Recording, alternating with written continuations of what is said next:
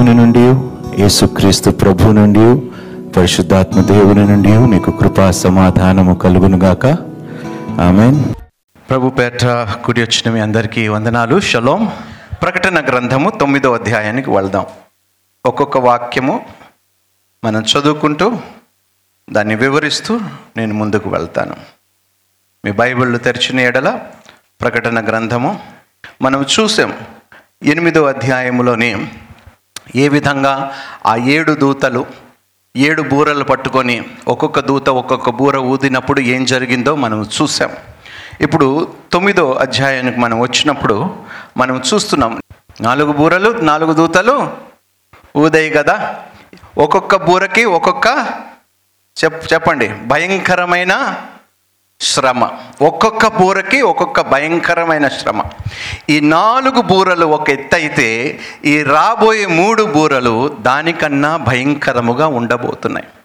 మనుషులు తట్టుకోలేనంత శ్రమ కాలము దేవుడు వారికి అనుగ్రహించబోతున్నాడు.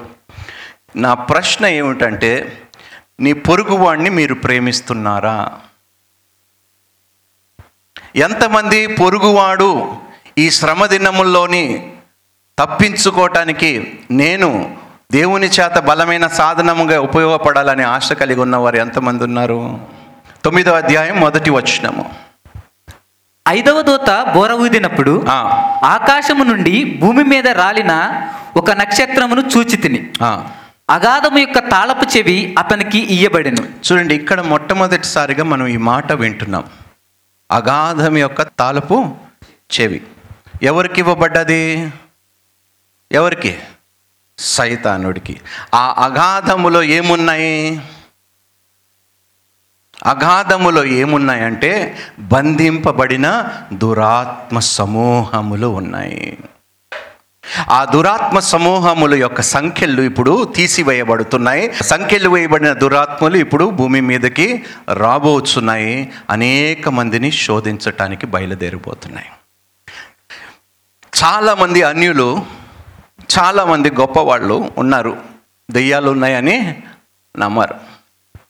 దురాత్మ సమూహములు ఉన్నాయని అస్సలు నమ్మరు. ఎందుకంటే వాళ్ళలోనే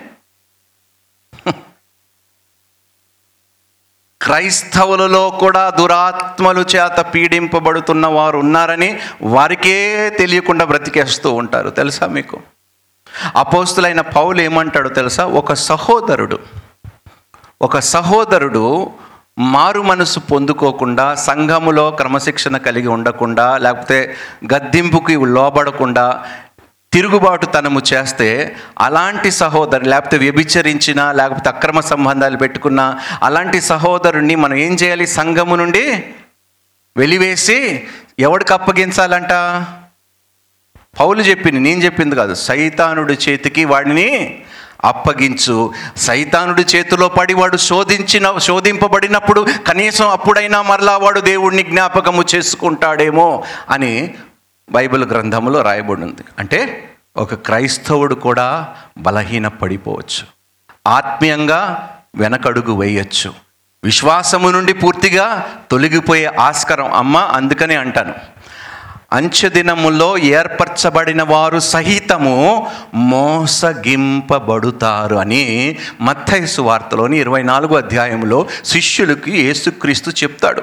శిష్యులు యేసుక్రీస్తు ప్రభు దగ్గరికి వచ్చి అడుగుతారు అంతము ఏ విధంగా ఉండబోతుంది ఎలా కలగబోతుంది? అన్నప్పుడు చాలా చక్కగా వివరిస్తూ చెప్తాడు ఇవి ఆరంభము మాత్రమే అంటాడు అంచె దినములకి అంటే ఎలాంటి శోధన కలగబోతుందో ఇప్పుడు తన శిష్యుడైన యోహాను ద్వారా మనకి దేవుడు తెలియపరుస్తున్నాడు. చదువునానా ఆ మొదటి వచనము.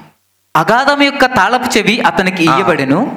అతడు అగాధము తెరవగా పెద్ద కొలిమిలో నుండి లేచు పొగ వంటి పొగ. ఆ అగాధములో నుండి లేచెను. ఆ, అగాధములోని పొగ చేత. సూర్యునిని వాయుమండలమున చీకటి కమ్మెను. ఆ, పొగలో నుండి మిడతలు భూమి మీదకి వచ్చెను. భూమిలో నుండి ఉండు తేళ్ళకు బలమున్నట్టు వాటికి బలము ఇయ్యబడెను. ఏమొచ్చాయంట భూమిలో నుండి? ఏమొచ్చినాయి? మిడతలు. ఇప్పుడు మీరు చూసే వంటి మిడతలు కావు అవి. అవి కుడితే అంట ఒక తేళ్ళు కుడితే ఎంత నొప్పి కలుగుతుందో అలాంటి మిడతలు రాబోతున్నాయంట. అంటే మీరు ఒక ఒక మారు గుర్తు చేసుకోండి. ఎడారిలో ఉన్నప్పుడు వారు తిరుగుబాటు తనము చేయకముందు అన్నీ బాగానే ఉన్నాయి. ఎప్పుడైతే తిరుగుబాటు తనము చేశారో భూమి లోపల నుండి ఏమి బయటకు వచ్చాయి? ఏమొచ్చినాయి వచ్చి ఏం చేసినాయి? అప్పటి వరకు వాళ్ళని కుట్టినాయా?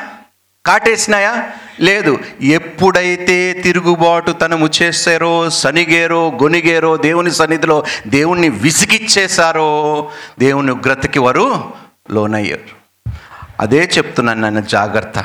మనలో చాలామంది క్రైస్తవులు దేవుణ్ణి విసిగిచ్చేస్తున్నారు. సనుగుతూ గొనుగుతూ ఏడుస్తూ.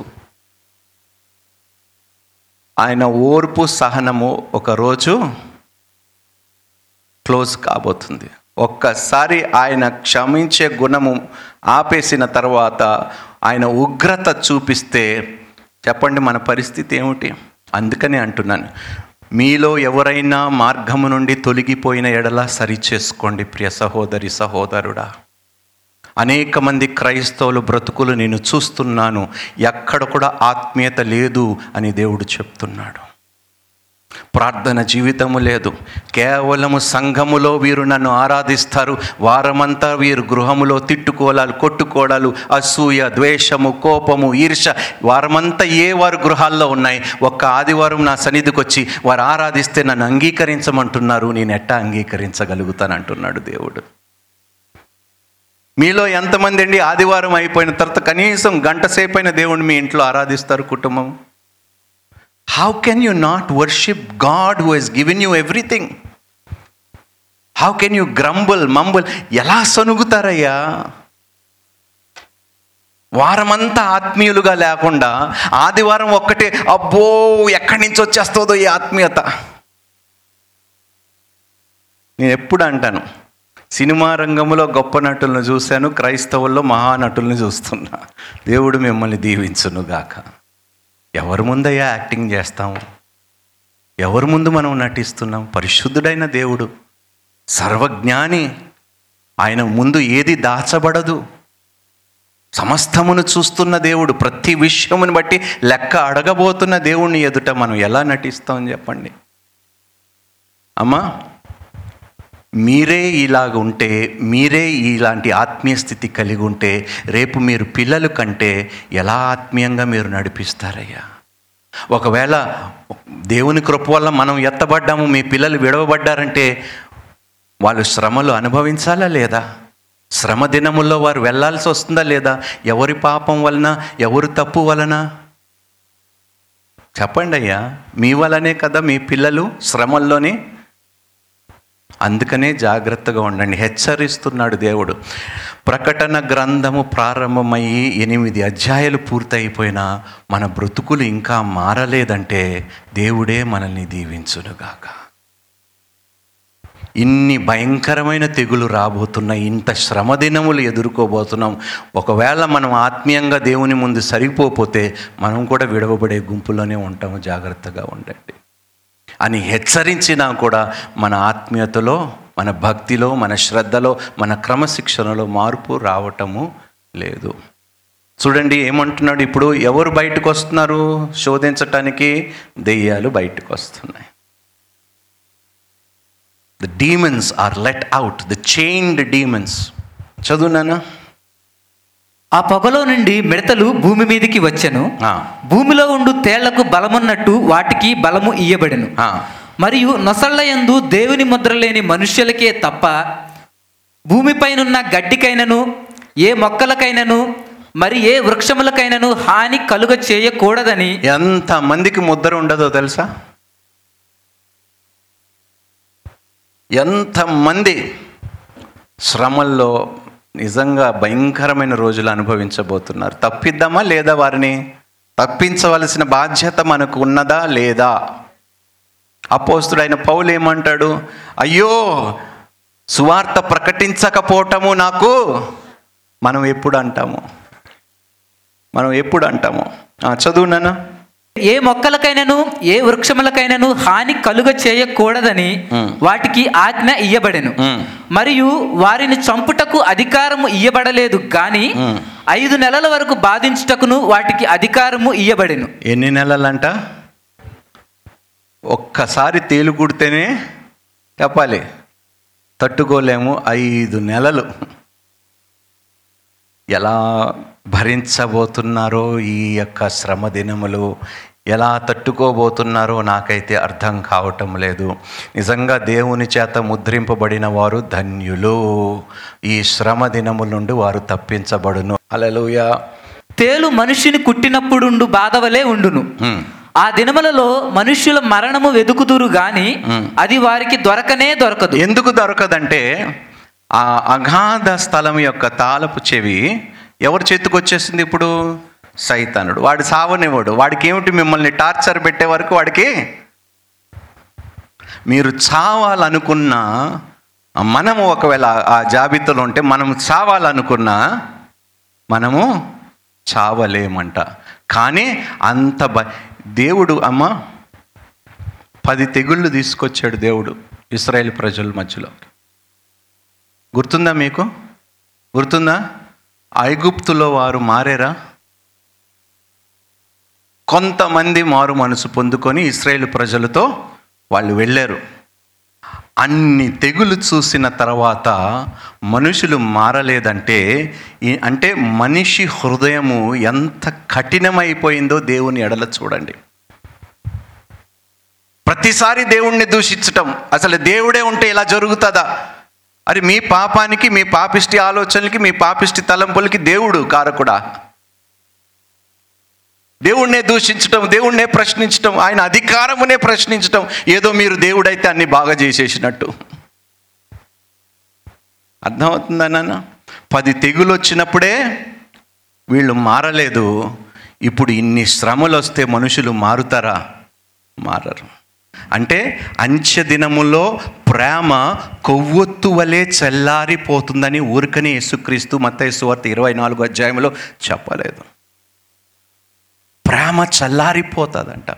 కనికరము చూపించేవాడు దయ చూపించేవాడు కటాక్షించేవాడు లేకుండా సొంత కుటుంబాలలోనే సొంత కుటుంబాల్లోనే ఒకరిని ఒకరు భారముగా ఎంచటము. నీ వలన నాకు ఎన్ని కష్టాలు నీ వలన నాకు ఎన్ని శ్రమలు నీ వలన నాకు ఎన్ని ఇబ్బందులు. మళ్ళీ దేవుడు ఏమన్నాడు? నిన్ను వలే నీ పొరుగు అరే నిన్ను ఆశీర్వదించిన ఎందుకు? వాళ్ళ భారముని మోయటానికి కానీ ఆ ప్రేమ కూడా చల్లారిపోతుందంట చదువు నాన్న ఆ దినములలో మనుష్యులు మరణము వెతుకుదురు. గాని అది వారికి దొరకనే దొరకదు. చావవలనని ఆశపడుదురు ఆ. గాని మరణము వారి యొద్ద నుండి పారిపోవును ఆ, మిడతల రూపములు యుద్ధమునకు సిద్ధపరచబడిన గుర్రములను పోలి ఉన్నవి. బంగారము వలె మెరయు కిరీటములు వంటివి వాటి తలల మీద ఉండెను వాటి ముఖములు మనుష్య ముఖములు వంటివి స్త్రీల వెంట్రుకల వంటి వెంట్రుకలు వాటికి ఉండెను. వాటి పండ్లు సింహపు కోరల వలె ఉండెను. ఇనుప మైమరుపుల వంటి మైమరుపులు వాటికి ఉండెను.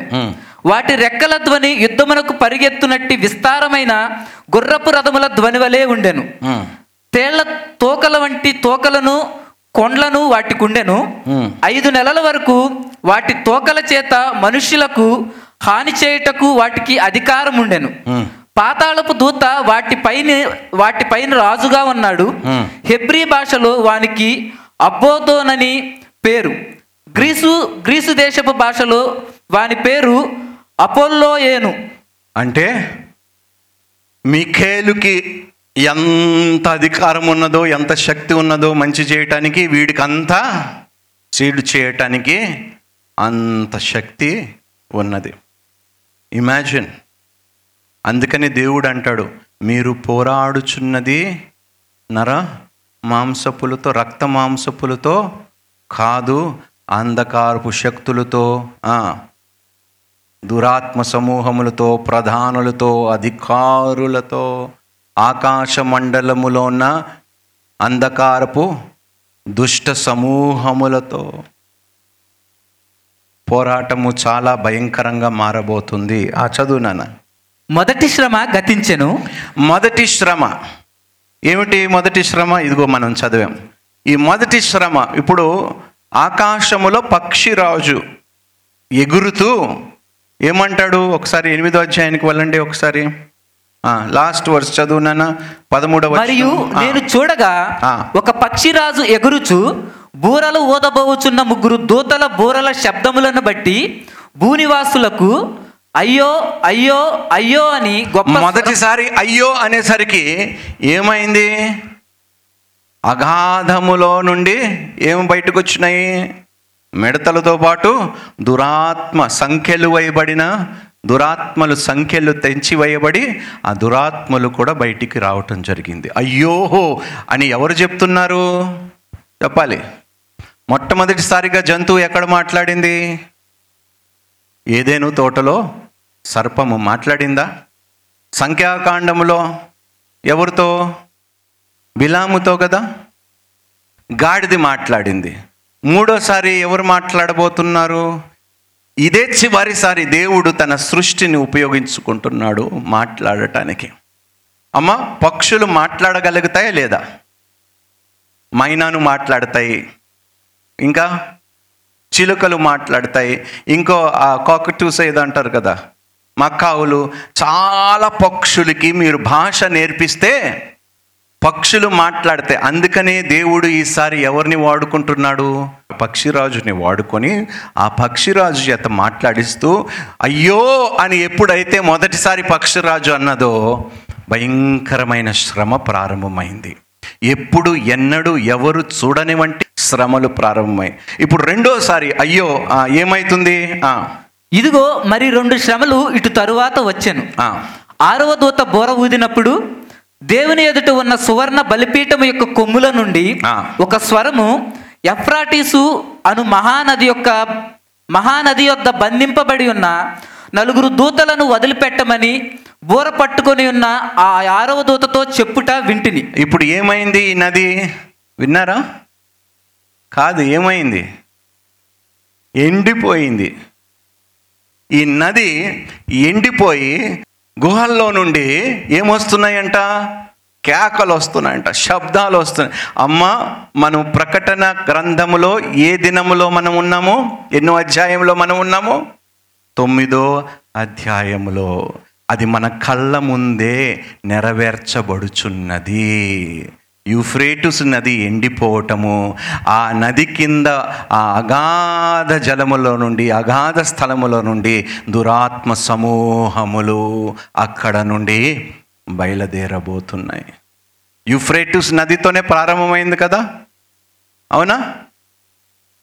అంతము కూడా ఎక్కడి నుంచి రాబోతుంది? మళ్ళీ అదే యూఫ్రేటిస్ నది నుండి. అమ్మా దేవుడు చెప్పినది నెరవేర్చబోతున్నాడు. అది మన కనులారా జరగబోతుంది. చదువునానా మనుష్యులలో మూడవ భాగమును. సంహరింపవలనని అదే సంవత్సరమున అదే నెలలో అదే దినమున అదే గంటకు సిద్ధపరచబడి ఉండిన ఆ నలుగురు దూతలు వదిలిపెట్టబడిరి. ఈ నాలుగు సంఖ్య దేనికి సాదృశ్యము? దేవుని యొక్క సృష్టికి భూమికి సాదృశ్యము. Four always denotes God's creation నాలుగో దినము ఏమి దేవుడు సృష్టించాడు? సూర్య చంద్ర నక్షత్రములు అన్నీ కదా సృష్టింపబడ్డాయి కదా? ఏం జరగబోతుందో చూడండి. ఆ, మనుషులలో మూడో భాగము సంహరింపవలనని. అదే సంవత్సరమున అదే నెలలో అదే దినమున అదే గంటకు సిద్ధపరచబడి ఉండిన ఆ నలుగురు దూతలు వదిలిపెట్టబడిరి. గుర్రపు రౌతుల సైన్యముల లెక్క ఇరువది కోట్లు. ఎంత? ఎంతమంది దురాత్మలు రాబోతున్నాయి? చెప్పాలి. ఒక్క దురాత్మ చేత మనం పీడింపబడితేనే మనం తట్టుకోలేము. లోకమంతా పరిస్థితి అమ్మా వాళ్ళు ఏమి చేస్తున్నారో ఏమి జరుగుతుందో మీకు ఇంకొక తెలుసా? ఈ దురాత్మలు బయటకు వచ్చినప్పుడు సైతనుడు వీరి ద్వారా ఒక కొత్త ప్లేగ్ని కూడా తీసుకొని వస్తాడు. ఇట్ ఈస్ సెడ్ దట్ ఈ కొత్త వైరస్ ఏదైతే వస్తుందో it has the ability to think for itself it can adapt corona virus adapt అయిందా లేదా? మ్యూటేషన్స్ అయినాయా? అంటే ఏం చేస్తుంది ఆ virus?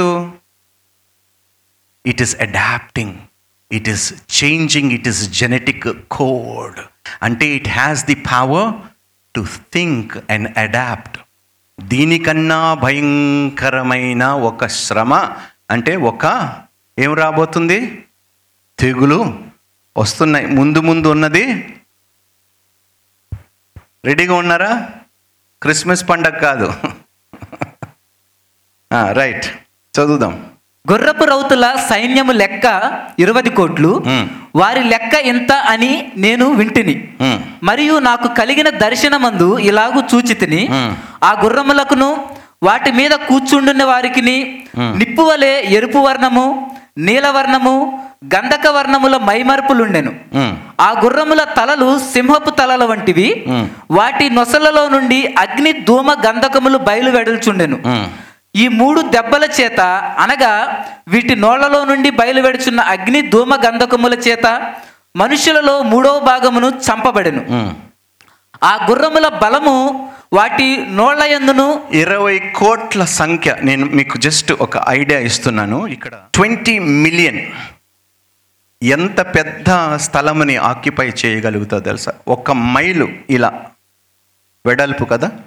ఒక మైలు వెడల్పు ఒక మైల్ అంటే వన్ పాయింట్ సిక్స్ కిలోమీటర్స్ ఏమిటి? ఒకటి పాయింట్ ఆరు కిలోమీటర్లు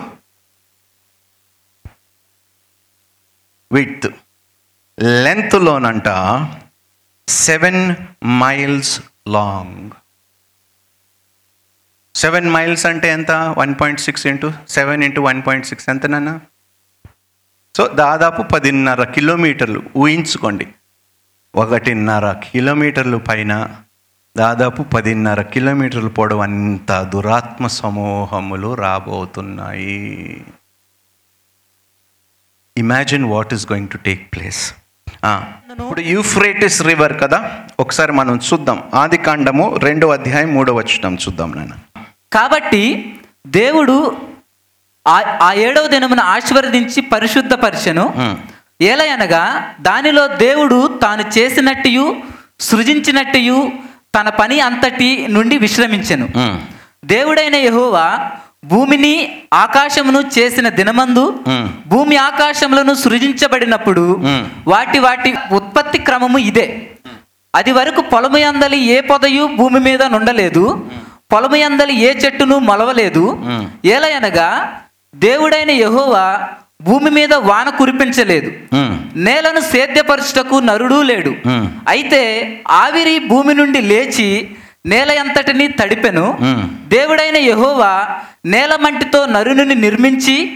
వాని నాసికారంధ్రములో జీవవాయువును ఊదగా నరుడు జీవాత్మ ఆయను. దేవుడు యెహోవా తూర్పున ఏదేనులో ఒక తోట వేసి. తాను నిర్మించిన నరుని దానిలో ఉంచెను. పద్నాలుగు వచ్చినానికి రా నాన్న మూడవ నది పేరు హెద్దికేలు. అది అషూరు తూర్పు వైపున పారుచున్నది. నాలుగవ నది పేరు యుఫ్రటీసు. మ్మ్. నాలుగో నది ఎక్కడంట? ఏదేను తోటలో నుండి ఇవన్నీ బయలుదేరాయంట. చదువునానా? ఇప్పుడు జకర్య ఐదో అధ్యాయము ఐదో వచనము నుండి పదకొండవ వచనము చూడనానా? అప్పుడు నాతో మాట్లాడుచున్న దూత బయలువెళ్ళి నీవు నిదానించి చూచి యువతలకు వచ్చినదేమిటో కనిపెట్టమని నాతో చెప్పగా ఇదేమిటి అని నేను అడిగి తిని అందుకతడు ఇది కొల ఇది బయలువెళ్ళు తూము అనెను. మరియు లోకమంతటను జనులు ఇలాగున కనబడుదురని చెప్పెను. అప్పుడు సీసపు బిళ్ళను తీయగా కొలతూములో కూర్చున్న ఒక స్త్రీ కనబడెను. అప్పుడు అతడు ఇది దోషమూర్తి అని నాతో చెప్పి. తూములో దాన్ని పడవేసి సీసపు బిళ్ళను తూము మీద నుంచెను. నేను మరలా తేరి చూడగా ఇద్దరు స్త్రీలు బయలుదేరిరి మ్మ్. సంకు పుట్టి కొంగ రెక్కల వంటి రెక్కలు వారి వారికి ఉండెను. గాలి వారి రెక్కలను ఆడించి చుండెను. వారు వచ్చి తూమును భూమి ఆకాశముల మధ్యకు ఎత్తి దాన్ని మోసిరి. వారు ఈ తూమును ఎక్కడికి తీసుకొని పోవుదురని నాతో మాట్లాడుచున్న దూతను నేను అడుగగా. షీనారు దేశమందు దానికి ఒక సాలును కట్టుటకు వారు పోవుచున్నారు. అది సిద్ధమైనప్పుడు అక్కడ దానిని పీఠము మీద పెట్టి ఉంచుదరని అతడు నాకు ఉత్తరం ఇచ్చాను ఇప్పుడు the women in a basket అని ఇక్కడ చెప్పబడ్డది. సో ఇక్కడ what is he saying this is the wickedness and he pushed her back into the basket and pushed the lid lead cover down over its mouth so ఏమవుతుంది? అన్నిటినీ తోసి మూత పెట్టి ఏమి చేశాడు? దాన్ని క్లోజ్ చేశాడు. ఇప్పుడు ఆ మూతని ఏం చేయబోతున్నాడు? మరలా తీయబోతున్నాడు. ఆ, చదువున్నానా ఈ మూడు దెబ్బల చేత.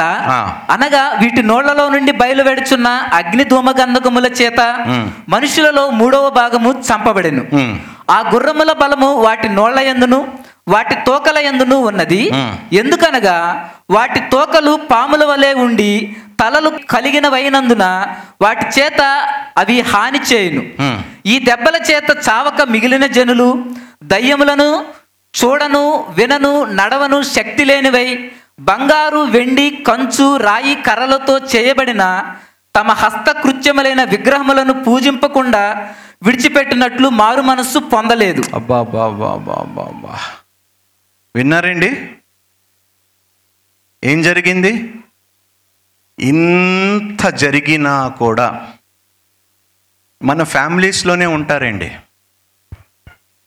మన సొంత కుటుంబాల్లోనే మనం చూస్తాం. చాలాసార్లు చెల్లెళ్ళు వచ్చి నా భర్త రక్షణ పొందాలని ప్రేయర్ చేయండి. కొంతమంది భార్యలు వచ్చి వాళ్ళ పిల్లలు చ- తల్లులు వచ్చి వారి పిల్లల గురించి లేకపోతే వాళ్ళ అల్లుడు గురించి అయినా వాళ్ళ కూతుర్ల గురించి అయినా ప్రార్థన చేయమని రక్షణ మేము రక్షణ పొందుకున్నాం కానీ మా పిల్లలకి రక్షణ లేదు.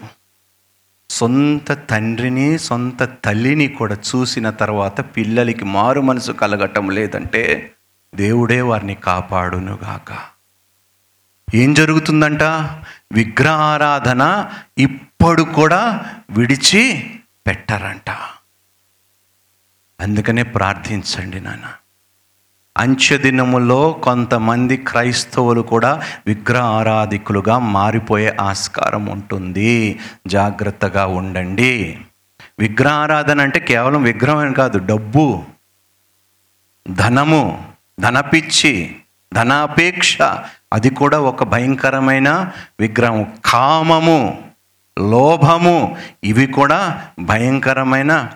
మీరు ఇప్పుడు ప్రపంచంలో ఏం జరుగుతుంది? మీరు ఒకసారి నాకు చెప్పండి. ప్రపంచంలో ఏం జరుగుతుంది?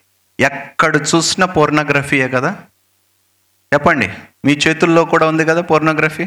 మీరు చూస్తున్నారు కదా? చూడ నేను చూడటం లేదు అని ఒకసారి చేతులు ఎత్తండి అంటే మీరు పోర్నోగ్రఫీకి అలవాటు పడిపోయి అది ఒక దురాత్మ మీలో పనిచేస్తున్నదని మీరు గ్రహించకుండా సంఘానికి వస్తూ పరిశుద్ధులుగా ఉంటున్నారంటే దేవుడే మిమ్మల్ని దీవించునుగాక.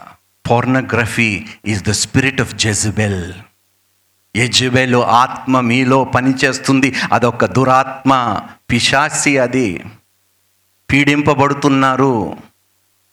పచ్చకామంలో కలిగిన వాడికి అన్ని పచ్చగానే కనిపిస్తాయి కామాంధుడికి చెల్లె లేదు అక్క లేదు తల్లి లేదు ఏమీ లేదు. అందరూ ఒకటే. చెట్టుకి చీర కట్టినా కూడా విడిచిపెట్టరు. అలాంటి రోజులు రాబోతున్నాయి నాన్న. సొంత కూతుర్ని మానభంగాలు చేసే రోజుల్లో మనం బ్రతుకుతున్నాము. అంటే ఇప్పుడు ఇలా ఉంటే అంత్యదినముల్లోని కామాంధులు వారి పనులు వారి చేతలు ఎలా ఉండబోతున్నాయి ఒక్కసారి ఆలోచించండి. మన కూతుర్ని బయటికి పంపించటానికి కూడా మనము ఆలోచించాలి. మూడు నెలలు పసిబిడ్డని ఎవడైనా మానభంగం చేస్తాడండి. త్రీ మంత్స్ బేబీని రేప్ చేశాడంటే త్రీ మంత్స్ అంటే ఏ కాలంలో బ్రతుకుతున్నాము ఏ దినాల్లో బ్రతుకుతున్నాము అందుకనే అంచె దినముల్లో పాపం ఇంకా భయంకరముగా విస్తరిస్తుంది అంటున్నాడు దేవుడు.